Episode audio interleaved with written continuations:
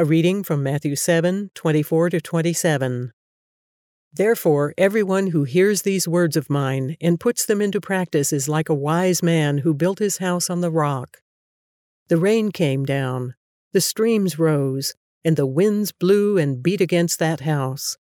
Yet it did not fall, because it had its foundation on the rock. But everyone who hears these words of mine and does not put them into practice is like a foolish man who built his house on sand.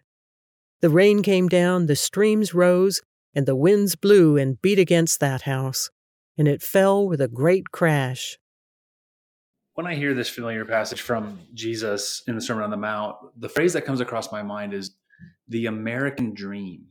The American dream. Now, the American dream, for the most part, is a really good thing. You know, it's a really good thing. It's it's house and a property and 2.3 kids and a stable job and good transportation and education, all these things, right? These are good things. But when when they become ultimate things, when they become the only thing we're pursuing, well, then you realize they don't actually solve the deepest problems of the soul. They don't solve the deepest problems in relationships. They are as flimsy as a reed in the wind. You know, they're they're just they're gone in an instant, as it says in Psalm 73. And um, I'm thinking of this John Piper quote. I don't remember it exactly, but I remember him. He was noticing the American dream and how some people had made it the ultimate thing. And he was noticing even Christians wrapping godly language around the American dream, saying things like, "Oh, God is God is good because I have this great house. God's good because I got these kids. God's good because I have this BMW."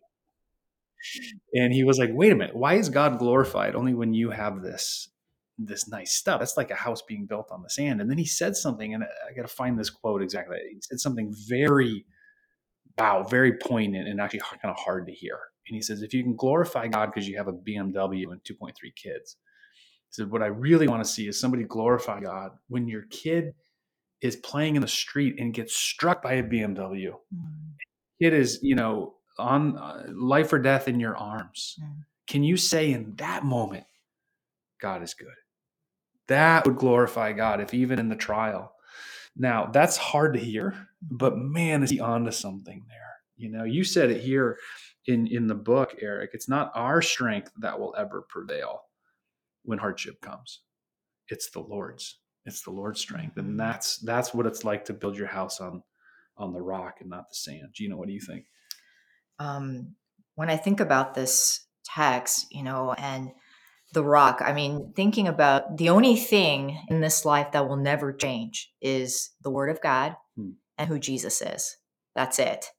Everything else that we will experience in this life is fleeting, it's fickle, it can change in a moment, whether it's our health, our finances, our relationships, you know, our property, whatever. But Jesus himself, the nature of who he is, his character, his unfailing love, his faithfulness, his mercy, his kindness, and the word of God, those are the two things that will never change.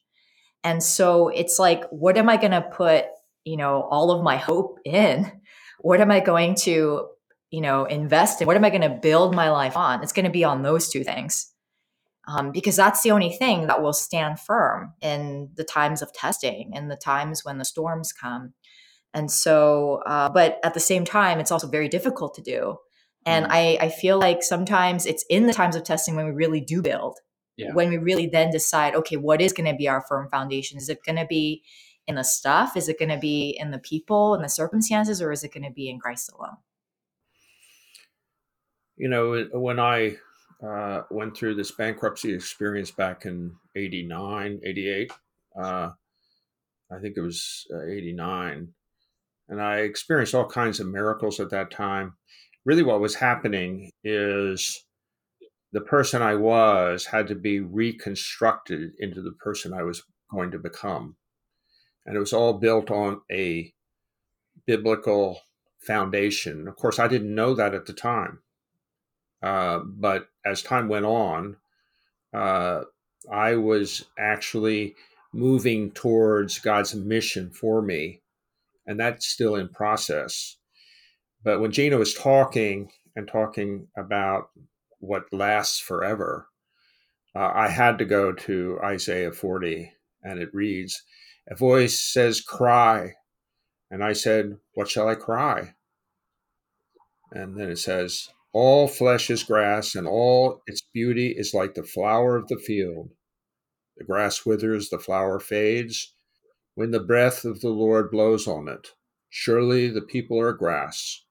The grass withers, the flowers fade, but the word of our God will stand forever.